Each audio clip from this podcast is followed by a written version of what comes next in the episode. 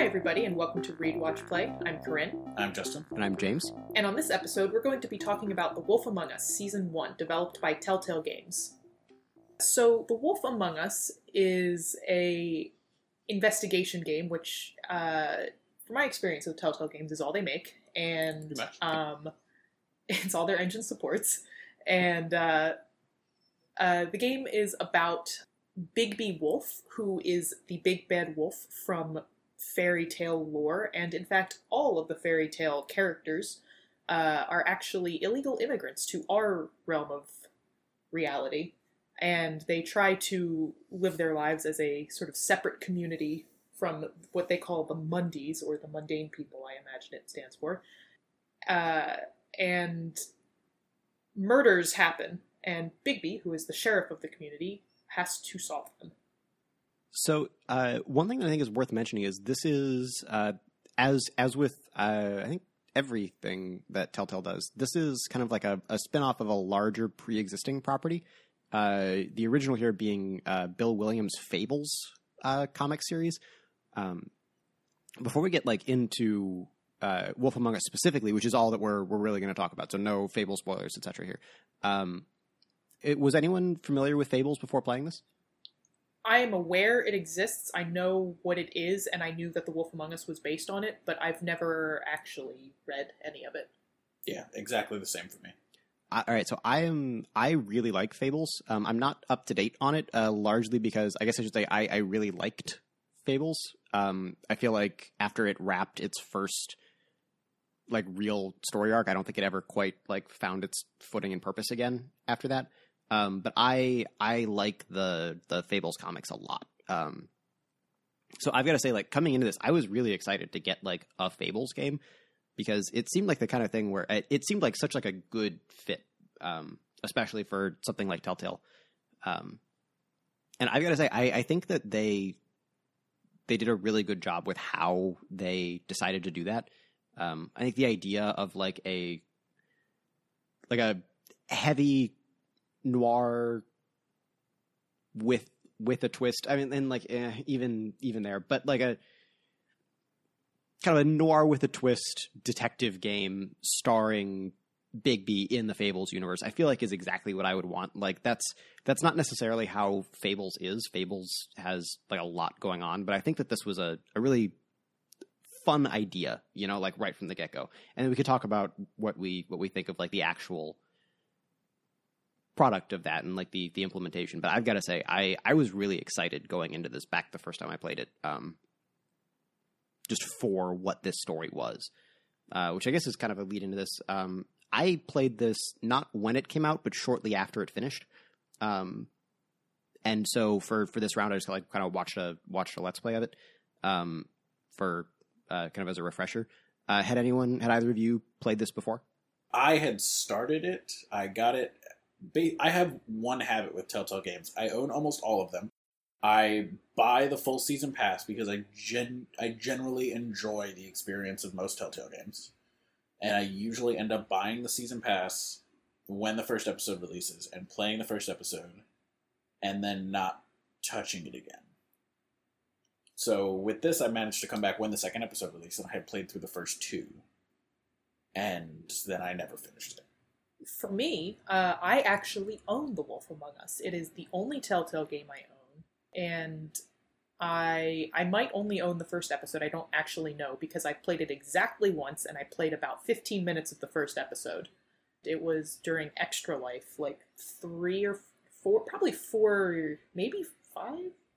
It was before I started going to Metatopia because Extra Life is the same weekend. Um, and I played it at roughly hour 23 of being awake and quickly decided that it was way too much for me to handle, and I've never touched it since. However, it is the most Telltale game I've ever played on my own. The you mean the only? Uh, yeah, hmm Okay. I do mean the only. I was like, I was like the most Telltale. I mean, I sure as a descriptor, that is just the most Telltale game I've ever played. No, so we started at the beginning. I just played through the first two episodes again. So we played through this together. Um, I played and Corinne watched, It's the only way I can get through a Telltale game. and uh, and so I just started at the beginning because I remembered most of the first episode and then basically nothing else. And yeah, that was that was how we got through it. So, what did you think? I enjoyed it. I don't know. I was saying this as we were like wrapping up this uh this game that I don't I I feel like Telltale really managed to catch like lightning in a bottle telling a serious story with like the first season of Walking Dead. I think they did a really good job with that one and I do not not necessarily everybody thinks so, but their comedic stuff I felt like it's always has more consistently kind of landed than their dramatic stuff. Um, the uh, Tales from the Borderlands and the old Sam and Max stuff and and that stuff. I feel like uh, like Back to the Future, like they've managed to do that stuff well, pretty consistently, in my opinion. But I don't know. I like I enjoyed this, but it never really. It never felt like anything all that special. I guess. I thought it was okay to watch. I, I'm generally of the opinion that uh, I, I don't really like Telltale games. For any listener who might not know at this point, I really dislike uh, single player narrative games. I, I not not to say like I actively hate them, but I personally can't play them. Um, I get very bored. So things like watching other people play Telltale games is kind of okay for me because then it becomes kind of like a group activity that I can, you know, I can like talk to whoever's playing and like we can make jokes and stuff and that that's all generally okay.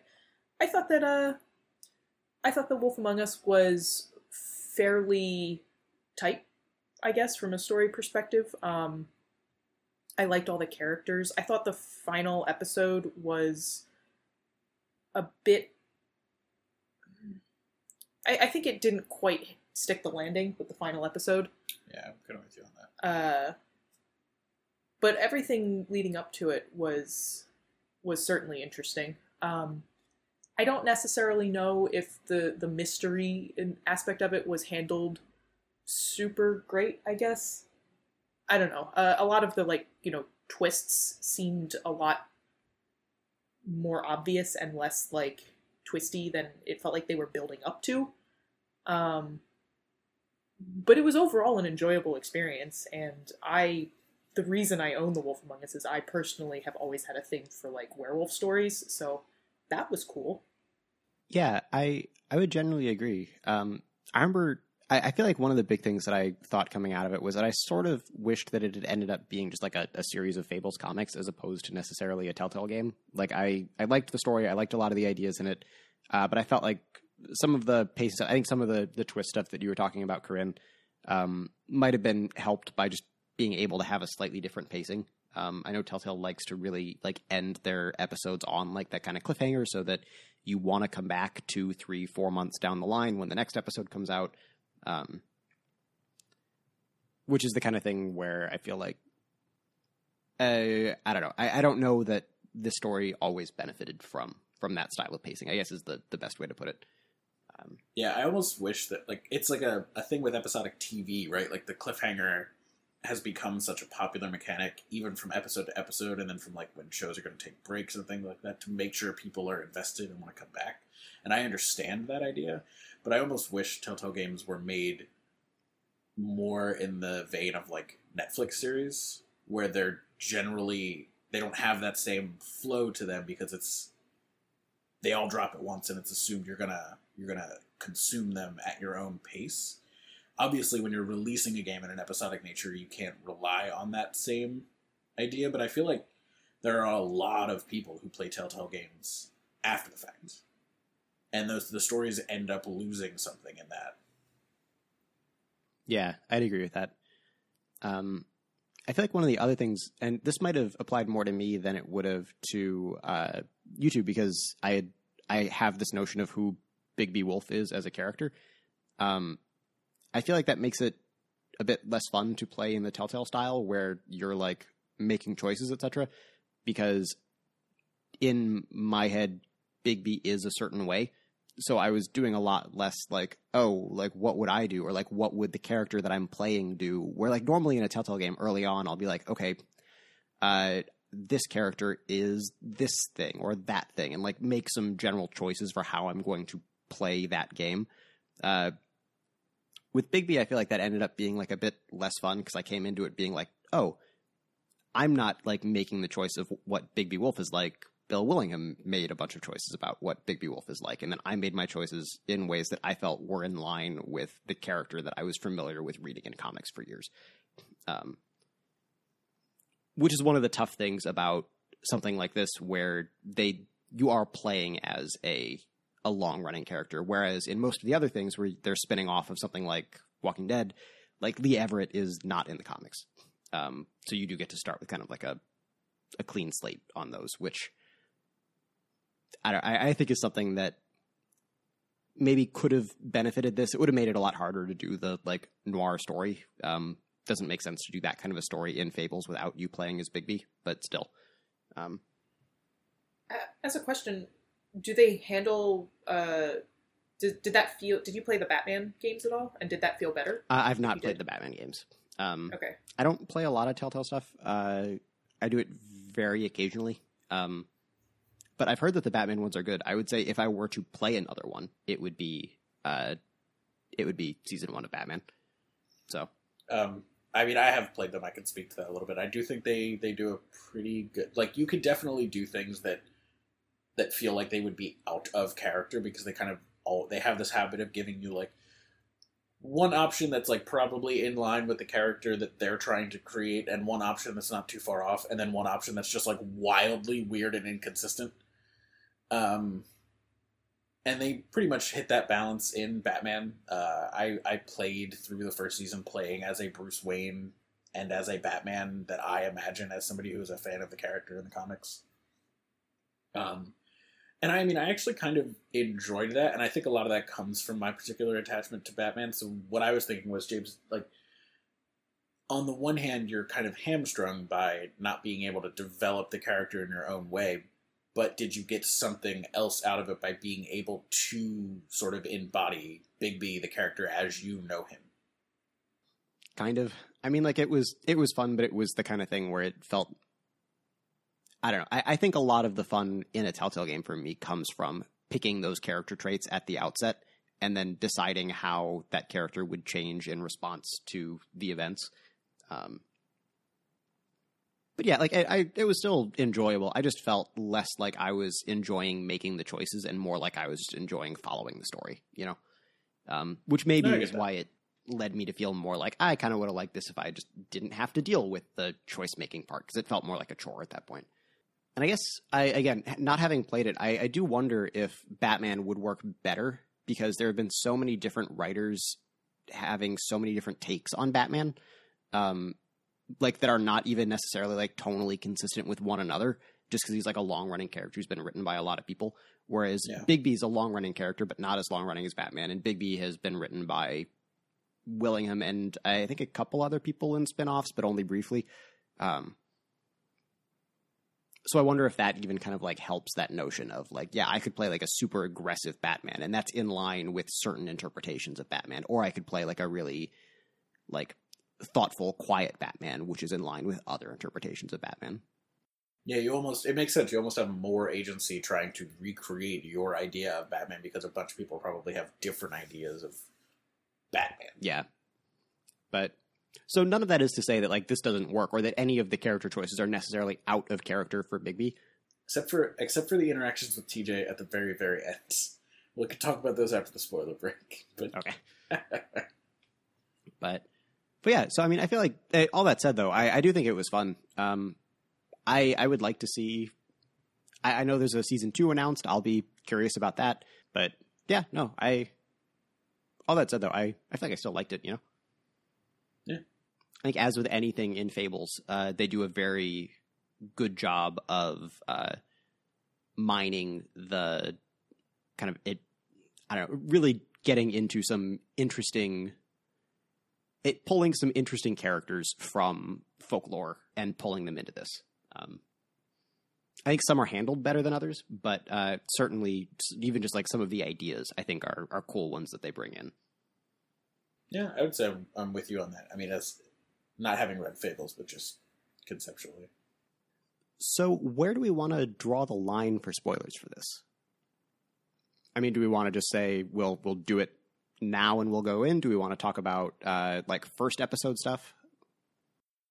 Uh, I mean, I think the the thing that makes sense to me for Telltale Games is to probably talk about like the first episode pre spoiler break if we want to do that at all. Um, I'm I'm fine calling the spoiler break here and just kind of discussing the game on a general scale. I feel like that might. I feel like that might be best. I, I don't know. I don't. I don't. I don't necessarily know if there's a ton to gain by discussing the first episode, like probably before the twist. Like, listeners, the world gets established.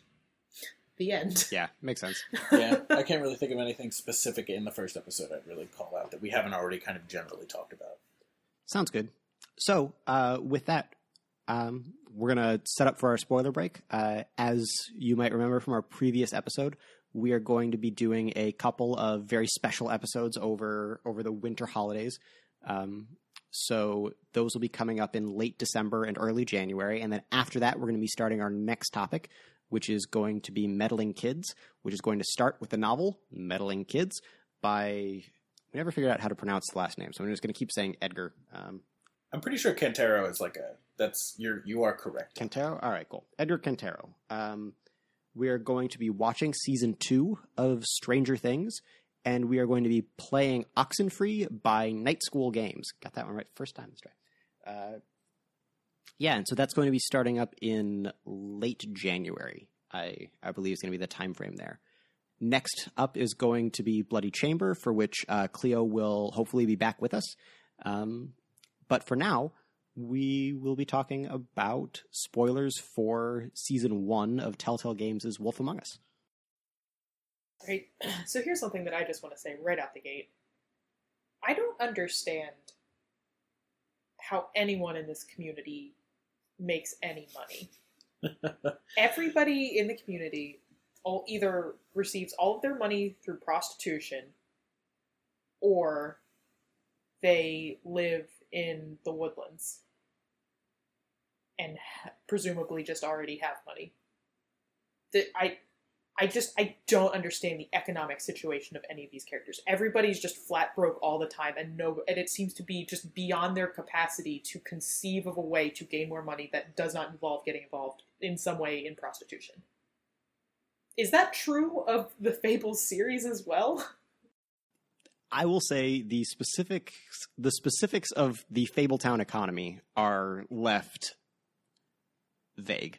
Um, however, uh, I would say as a general gist, it seems to be a a borderline feudal society, specifically in that it not in like the actual construction of like the the the political machine, but specifically in that you have a handful of fables who manage to escape uh, the homelands with some amount of wealth. Um, this was largely then. It's been a while since I've I've read some of the, the ones where they explain this, so I, I might get a couple things wrong, but I think it's going to be all pretty close at least. Uh, a lot of that wealth was then collected by the new Fabletown government, and it seems that by and large, everyone more or less either works for the government and receives some pay from that, or um, owns like a small business that largely serves almost exclusively the Fabletown community. Um, so no one is doing especially well for themselves except for like the government higher ups. Like uh, like it, King Cole seems to generally be doing pretty well for himself. Uh, Bluebeard is generally involved with government. He seems to have maintained, I believe, a lot of his wealth from the homelands, if if I remember right. Um, so a lot of the money moving through the community, uh, I think, came into the Mundy world as with him. Um, but yeah, it's definitely one of the things that is kind of persistently there. You've got a handful of characters who are very wealthy in the homelands who have come and they now have uh, very little in the Mundy world or in Fabletown. Um, but yeah, generally it is a pretty small scale economy that involves like uh, I think like Cinderella has a shoe shop and like it kind of goofy, clever things like that. Um, but yeah, it's generally pretty small scale. I want to say that there's some interaction with the Mundy world, but generally Mundys avoid like the like the few blocks of Upper Manhattan that house Fabletown uh, because of the the magics set on it. Um, So there's not a lot of money coming in from the Mundy world. It's generally this kind of small pool of money that just sort of goes around in circles within Fabletown. Yes, it was very frustrating for me to observe. And also, it felt kind of like a weird extended metaphor for illegal immigration. Yeah, uh, you're not wrong. It's it, that one's that one's a bit harder, um, just because it is explored in considerably more depth in in the comics. That is that is a that is a long running theme uh, in the comics that they actually I think do a an interesting and nuanced job of uh, of dealing with kind of a mix of illegal immigration slash refugees, but also settlers because they're not like like they just kind of set up their own sovereign nation in a few blocks of Manhattan. Um, so a little bit of a lot of stuff. Um, Okay. but then there's also the farm, which has its own sort of thing going on. Um, but yes, eh, though that notion of being a a refugee or immigrant from a another place and largely uh, not by choice um, is is very much a, a theme to that that early arc of fables. It definitely felt like a lot of people's problems could be solved if just like if some people just like bit the bullet and started waitressing at a diner somewhere. Like if they just got an actual real source of income, it felt like things would have been a lot better. I think they hand wave away uh, difficulties getting jobs in the Mundy world uh, with the notion that like they don't have things like birth certificates um, or like social security numbers, etc. Um, I mean, I, I, I guess, and I get it, Yeah. but like they, they, they own property, so like they must have solved this to some degree. I think they own that property um, magically. I my Sure. understanding is that uh, it's like it was all done like largely under the table and not non-trivially with like spells. I, I can understand that. However, it was, as I said before, extremely frustrating. Yeah.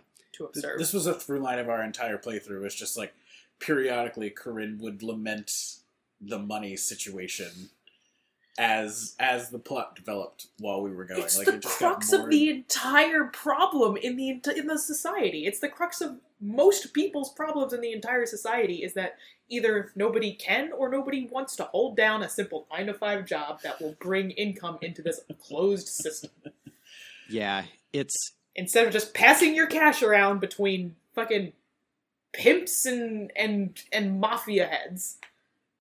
Yeah, it's um it's the kind of thing that I think uh the game borrows kind of heavily from the the extended hand waving of the comics in order to do some very abbreviated hand waving. Um but yes, you are you are not wrong that uh Everyone's problems could be solved if they got a damn job. I was going to say more that the game doesn't really address the uh, the reasons why this is the case. They they very much just kind of say, no, this is just the way it is because noir, I guess. Because I was a king, and how could I dare work? Uh, honestly, that is several people's argument. Yeah, Yeah. yeah, yeah. God, I'm like mad about it now. Well, see, the thing. For, I mean, I, I will say the thing that got the thing for me that was really annoying about Beauty and Beast, which I know is who you're referencing, Mm. isn't that they didn't want to work. Beauty went out and got a job. She wanted to work. Beast didn't think. Beast had the mentality of like, you shouldn't be working. I should be working. So he also went out and got a job. But they both got shitty, illicit, crooked man jobs because that's the only thing that they can do if they're not working for the government. And it's dumb and weird and stupid. But the whole mentality that they have, it's not the working thing, it's that the we're accustomed to a certain lifestyle and how could we do anything less than that was what made my eyes roll out of my head. Yeah, I this this game is set at an unfortunate point in Beauty and Beast's story arc. Um, in the I think greater this game has also set Fables at an universe. important economic at a at an unfortunate economic reality to which we are all accustomed, and to which these assholes sound like whiny little bitches for. uh, Accurate. also a long running theme in the Fables comics. Uh, Great, James. Great. The big difference, though, is that the comics uh, have other characters who have no problems just like taking work, etc. And you have to return to our discussion from Shrek a certain you know theme of class struggle. Um, Hmm. But uh, yeah, uh, the Fables comics, though, I think do a good job of giving you both sides of that, where you also get like. Um, uh, I'm trying to think of a character who's not a spoiler, but um, We're in the spoiler. Se- Wait, for spoiler for what? for? Fables the comics.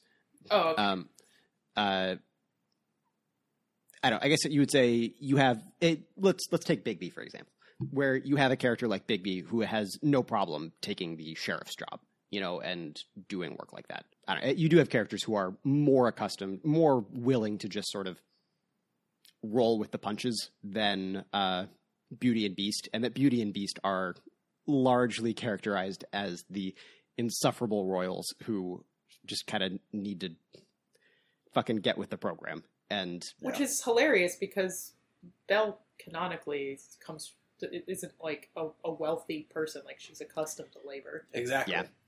um, but so it's it's an interesting thing. Um, it's the kind of story that works a lot better in the long form and in like a much larger ensemble cast is I think just kind of the unfortunate reality of it. And I don't think that the game does a great job of giving you the kind of context that makes those characters easier to deal with. I don't want you to I don't want you to feel as though you have to defend the, the larger concepts that I didn't have access to against my frustration. I'm just saying that these are things that were present in the game that I particularly found frustrating and it's humorous to think that if they all opened like some some businesses at, with the Mundies that had access or that the Mundies would have access to or got jobs with the Mundies, you know, these problems would be largely solved and there wouldn't their whole community wouldn't be riddled with crime. Oh yeah, I and I, I don't mean that to uh, try and defend Fables as a whole. It's more that I, I genuinely think that it is a failing of the game that uh, these slices that they pull from the whole end up not that you end up with characters who do feel it kind of insufferable in that sense, and you do create that whole notion of like it feels like this problem's not that hard to solve.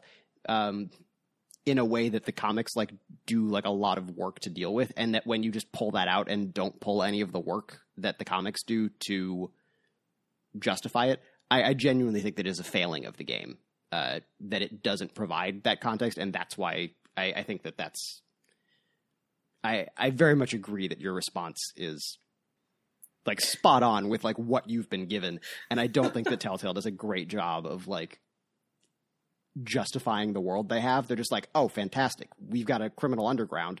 Let's do a noir story.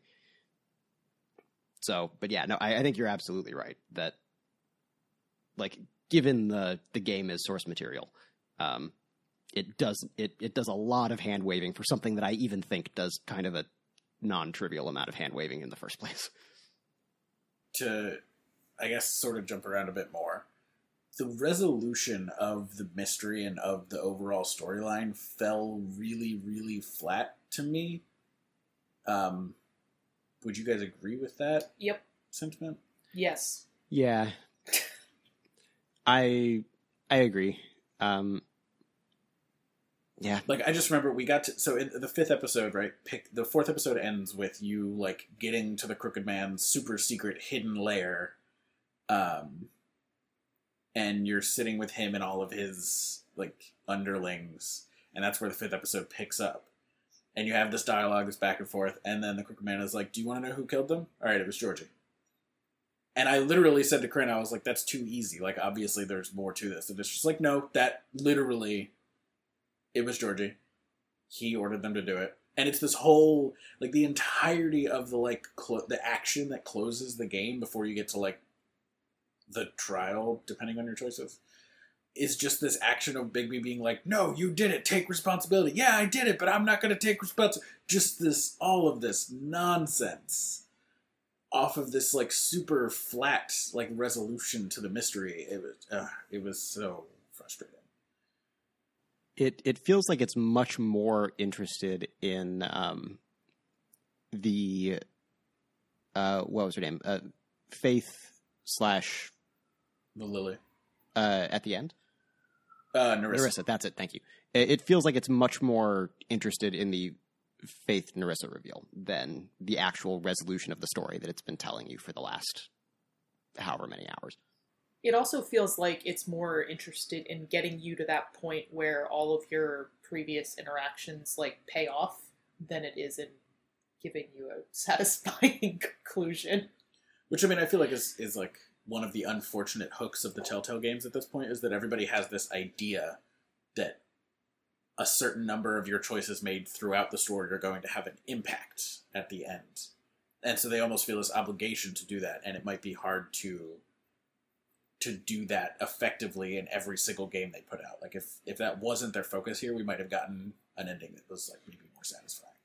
I don't know. I feel like I feel like the way that they did it was the easier way that that came at the expense of a better just conclusion to their narrative whereas I think that there is a more difficult way to do it that would have made a better story. Uh, I don't I don't think I could give you a play by play of what that would look like necessarily, but like I don't know. I, I feel like I feel like there could have been a different way of doing it where you weren't necessarily throwing every character you had a- interacted with meaningfully into a room together and everybody talked about their feelings, but if if somehow getting information from them or inter- interacting with them was pivotal to like getting the crooked man, like capturing him once and for all, or finding him, or, or something related to that. I, I, feel like it might have been more satisfying in that way. But I, I, don't know. As it stands, the way that it did play out was uh, a bit cheesy and uh, didn't. It just it just didn't just didn't feel good. I guess it felt okay, but felt like it could have been better. The alternative is like almost even worse, right? Like you end up in the you can make a choice in terms of what car you're going to follow in the fifth episode. And my theory that I have not researched, but like if you were to follow the the crooked man instead of um, Georgie. Georgie and Vivian, that you would go to his lair and have the whole you know fight with Bloody Mary and apprehend him and all this stuff, and Georgie would die because he was not recovering from the mortal injury that you dealt him but that Vivian probably wouldn't be dead. And so then what kind of payoff are you going to get in the middle of the, the trial sequence if you end up there if Nerissa can't speak up? Is Vivian just a stand in for Nerissa and does she show up? Or is that part of it not happen at all? And despite your your general ability to, to rail against the crooked man, are the people going to end up siding with him and that changes the ending in that way? and my my initial thought was it would be cool if you like it would be not cool it would be kind of interesting if if the crooked man was the guy who was able to wiggle out of this and just like paint you as the bad guy and just like walk away because it, at least it's not the like good triumphing over evil easily kind of story. But the more i think about it it's like even that really isn't all that good. Like i don't think i would have enjoyed that anymore. I probably would have enjoyed that less because with the way the sequence was playing out, I didn't feel like I actually had the power to influence people's opinions. Yeah, it's one of the tricky things with Telltale games is that I, I am going to borrow um, a description that uh, Greg Miller, um, current Kinda Funny ex IGN, uh, uses a lot, where he describes them as like a coloring book, where you're like everyone's going to color it in differently, but it's that same structure, and that structure is pretty fixed um, and that yeah. ultimately you don't actually have very much control over where the story goes. You just kind of have control over how people react to the story um, or how people react to you, but ultimately the same things are going to happen, which I always think is really like apt for the Telltale games. Um, but I do think that Wolf Among Us is one of the ones where it doesn't fit super well, uh, mainly because I feel like I kind of want I want a bit more involvement in the investigation than the coloring book structure allows. So like it just like to your point where that notion of like having those those other options. I, I really don't know what the other options are. Um, but I I don't know. I, I guess my instinct is that I don't think that it would be that different. I guess is the big thing. Like I in my experience with Telltale, it's you're going to get to pretty much the same place, and the there will be different tinges to it, but usually they'll it'll be like, oh, this character is there instead of that character, but they're both going to do basically the same thing. Like, you know, it they'll do it Yeah. differently. Like one of them will be happy about it, the other will be sad about it, but they're both going to make sure that this character, this other character ends up dying or something like that. I don't remember my original playthrough very well, but I, the Let's Play I watched, I think was very similar to uh, some of the choices that it sounds like uh, you all made. So I, I don't like I don't know the whole tree, but I don't know. I feel like in an investigation game, I almost want that ability to fail the investigation or to like get by by the skin of my teeth a bit more or something like that. I I'm not really sure. Like I I want less of a coloring book, more of like an actual like I don't know, like an actual choose your own adventure. Like you can just not figure out it's the crooked man. Like you can not run into Bloody Mary or something like that. I feel like I want something a bit more different out of an investigation. Yeah, I think it would be. I think part of a big part of the problem is that Telltale is very much about the like serial nature of their games, right? Almost everything they've released has had multiple seasons.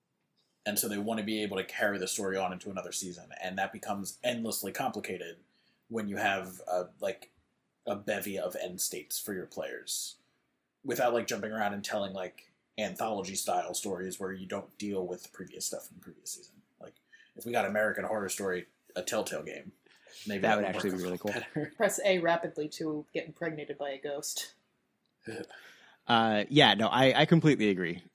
Spoilers Um, for American Horror Story. I, I completely agree with that, and I, I totally understand the technical limitations, and I feel like that's the big thing is I, I don't I don't even think I would ask for a specifically like a multi season Telltale game where I have that like branching ability. I feel like it's almost more that it means I don't want that kind of investigative game from Telltale anymore.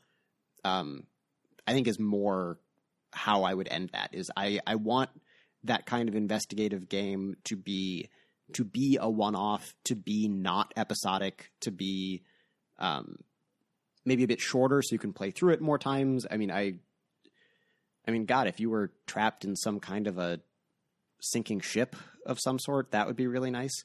Um, maybe mean some sort of room escape element to it. That would be cool. Time travel elements. I that sounds great. Right, or you could be in like a like a like an Yeah. underground bunker, maybe. That could I mean, work. I feel like that's a good set. Um, I was working on ticket number 999 yesterday, so it came up at stand up, and I feel like that might be percol- might have been percolating in James's brain. Oh no, I just think about evening. 999 all the time. Uh, uh, but but no, I, I feel like that really is is the bigger thing for me is that um, I when I'm given choice in an investigative game, I almost I, I really feel like I want that ability to fuck it up a bit more, and I just don't think that the Telltale formula really allows for that. And I am not opposed to that. I I like the idea of the coloring book style game, uh, but I do wonder if if that kind of actual detective mystery uh, is uh, is the right kind of story that fits in in their mold. I guess is more what I what I come away wondering. You know, How many of their games have been detective mystery games? I, I mean, it's it's hard. Like in terms of the actual concept of the story, like Batman, Mhm. uh, Wolf Among Us. like arguably some of the Sam and Max games, but those are played for laughs. You know, like that's not like a a serious case. Right, like those were definitely investi Like, because I mean, you're playing a, Yeah. a pair of detectives, But those are um, those or are PIs. but the, it, that's that's an excuse for gags though. Yeah. Um, but I mean, and the thing is, ultimately, the conceit of like the gameplay of Telltale games is investigation. Like every single Yeah. game. These are the. I think these are the only two that really have like explicit detective e storylines. Like Walking Dead, it's it's about like you know surviving the zombie apocalypse as the comics and the TV show are. It's just that you do that by solving adventure, you know, classic point and click adventure game style puzzles to get out of situations, and then occasionally QuickTime events. No wonder I don't like them so much. Yeah. God. You already dislike single player narrative games, and these are like on rails single player narrative games with some like puzzle solving. God, it's just It's like your anti genre. Like That's all it is. With less player agency.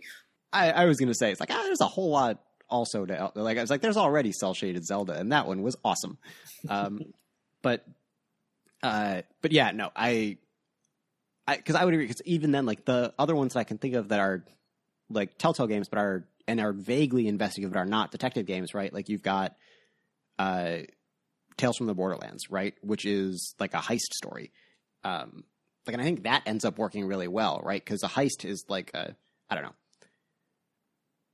I I have less when I'm playing a heist. I don't mind if the heist just kind of happens.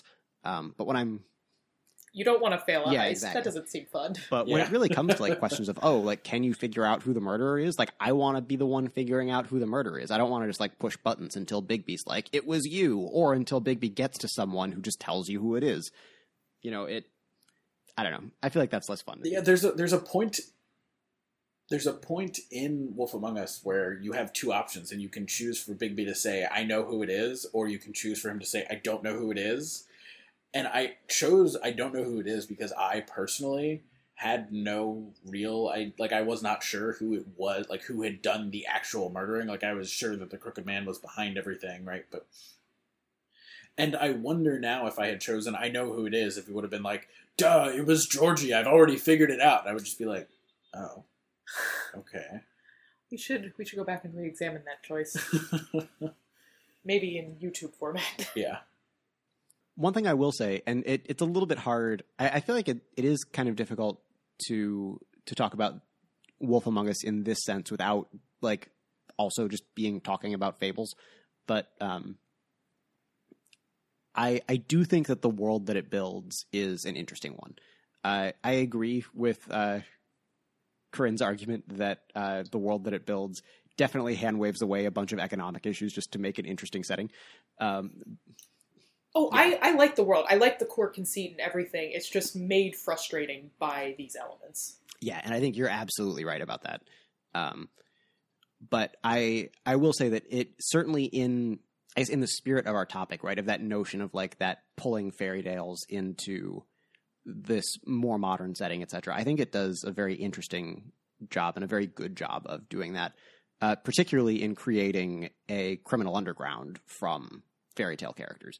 Uh, even just like the notion of pulling like the Jersey Devil and Bloody Mary into it, like uh, they're not really in the Fables comics as far as I remember. Those are ones that Telltale like thought to bring in, and it's it's a different angle than Willingham usually does. Willingham tends to go much more into like Brothers Grimm kinds of fairy tales as opposed to uh like local folklore.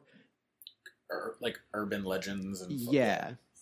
Um, and I think that idea of pulling from kind of more, like more, in some cases, American, and also just kind of that notion of urban legend and local folklore to create that kind of criminal underground, um, I think is really interesting. Uh, I, I think it's a very clever idea, and I think that they do. I think the way that they put their spin on that Fables universe um, is something that Telltale, I think, really does do a good job of in in this game. Uh, there have been a lot of Fable spin-offs. Some have worked better than others. Uh, many of which have just been Bill Willingham doing writing them himself. Um, but I, I think that uh, I don't know who the chief writers on this series overall were. I can check that. Um, I know that they they mix it up. Wolf, yeah, a lot of people. Um, rather than naming everybody, I think everyone who worked on writing Wolf Among Us really did a good job of very cleverly and thoughtfully expanding that Fables universe in the ways that they did it. I thought I thought were good. I thought the Jersey Devil looked like too much of an edge lord.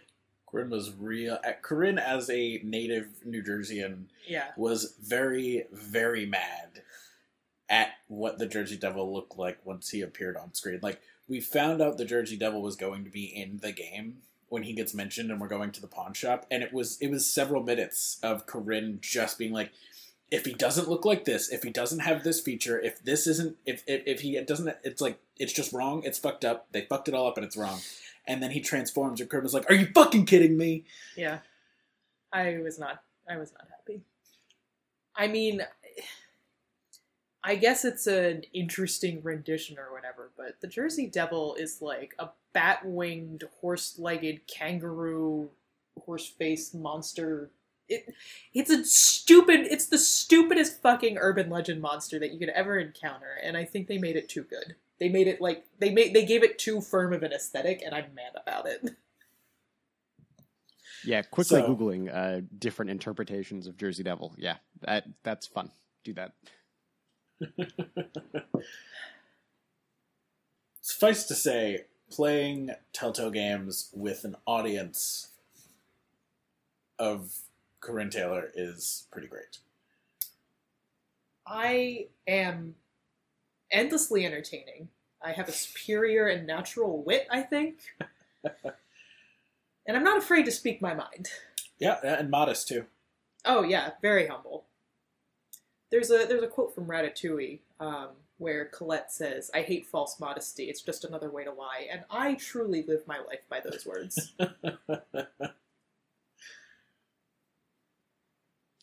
On that note, what else do we want to talk about with The Wolf Among Us? Hmm, or do we just? I'm end tempted it? to end it here. I feel like I don't have a ton else to say that wouldn't be better served in the topic episode. You know? Yeah, because we could talk about the pulling of fairy tale characters into a modern setting and, and some of that stuff more generally, but I do feel like saving. that Yeah, I feel I feel like that's where that's where I'm at for this. Um, I will say one one final thing I want to say is um, I I think that one of the things about Telltale games I tend not to like is uh, the awkwardness of character interactions that can. It's the, the the dialogue choice menu like they do a lot to make it pretty smooth, but inevitably there's like weirdness between character interactions a lot of the time. Yeah. But I will say that uh, overall, I really enjoyed the the way that Bigby interacted with the cast of characters we got. And I particularly loved Snow White. Like, I mean, I don't like how could you not? She was a great character. I you might I don't know. It Snow White is a protagonist in the the Fables comics. She's she is an interesting arc. But yeah, no, she's she was well done in this as well. I agree. For half a second, I thought you said antagonist, Oh. and I was very interested. I still want to read the comics, and I'm still very interested. But that It the comics are tough. There's a lot of them, uh, and it's one of the longer running. Like it's like this and like Walking Dead are like super long running. yeah, and I think much like Walking Dead, uh, at a certain point, it becomes more long running than good. Uh, as Right. not that those are things that are necessarily in opposition to one another, but I think in this case they are. Um, it very much loses its. I don't know. It loses its bearings and sort of meanders a lot. All stories should end. I agree. Yes. and arguably fables is about whether or not stories should end and characters are believing that their stories should not end so maybe there's something appropriate to it running forever but still it it becomes a lot less fun to read after a certain point Good to know. But In the spirit of stories ending, perhaps we should call it for the episode. I don't think there's a better end than that. Um, so, uh, as a reminder, next episode is going to be the Bloody Chamber. Uh, hopefully, we will have Cleo back for that, and then we will be talking about Fairy Tales 2.0 broadly as a whole, and then we're going to be going into our very special holiday episodes. So, absolutely come back and join us for those. Until then, thank you so much for listening.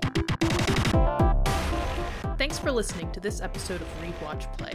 If you want to help us out, the best thing you can do is tell your friends about the show. You can also rate and review us on iTunes. If you want to follow us on social media, you can find us at RWP Podcast on Twitter and like us at facebook.com slash RWP Podcast.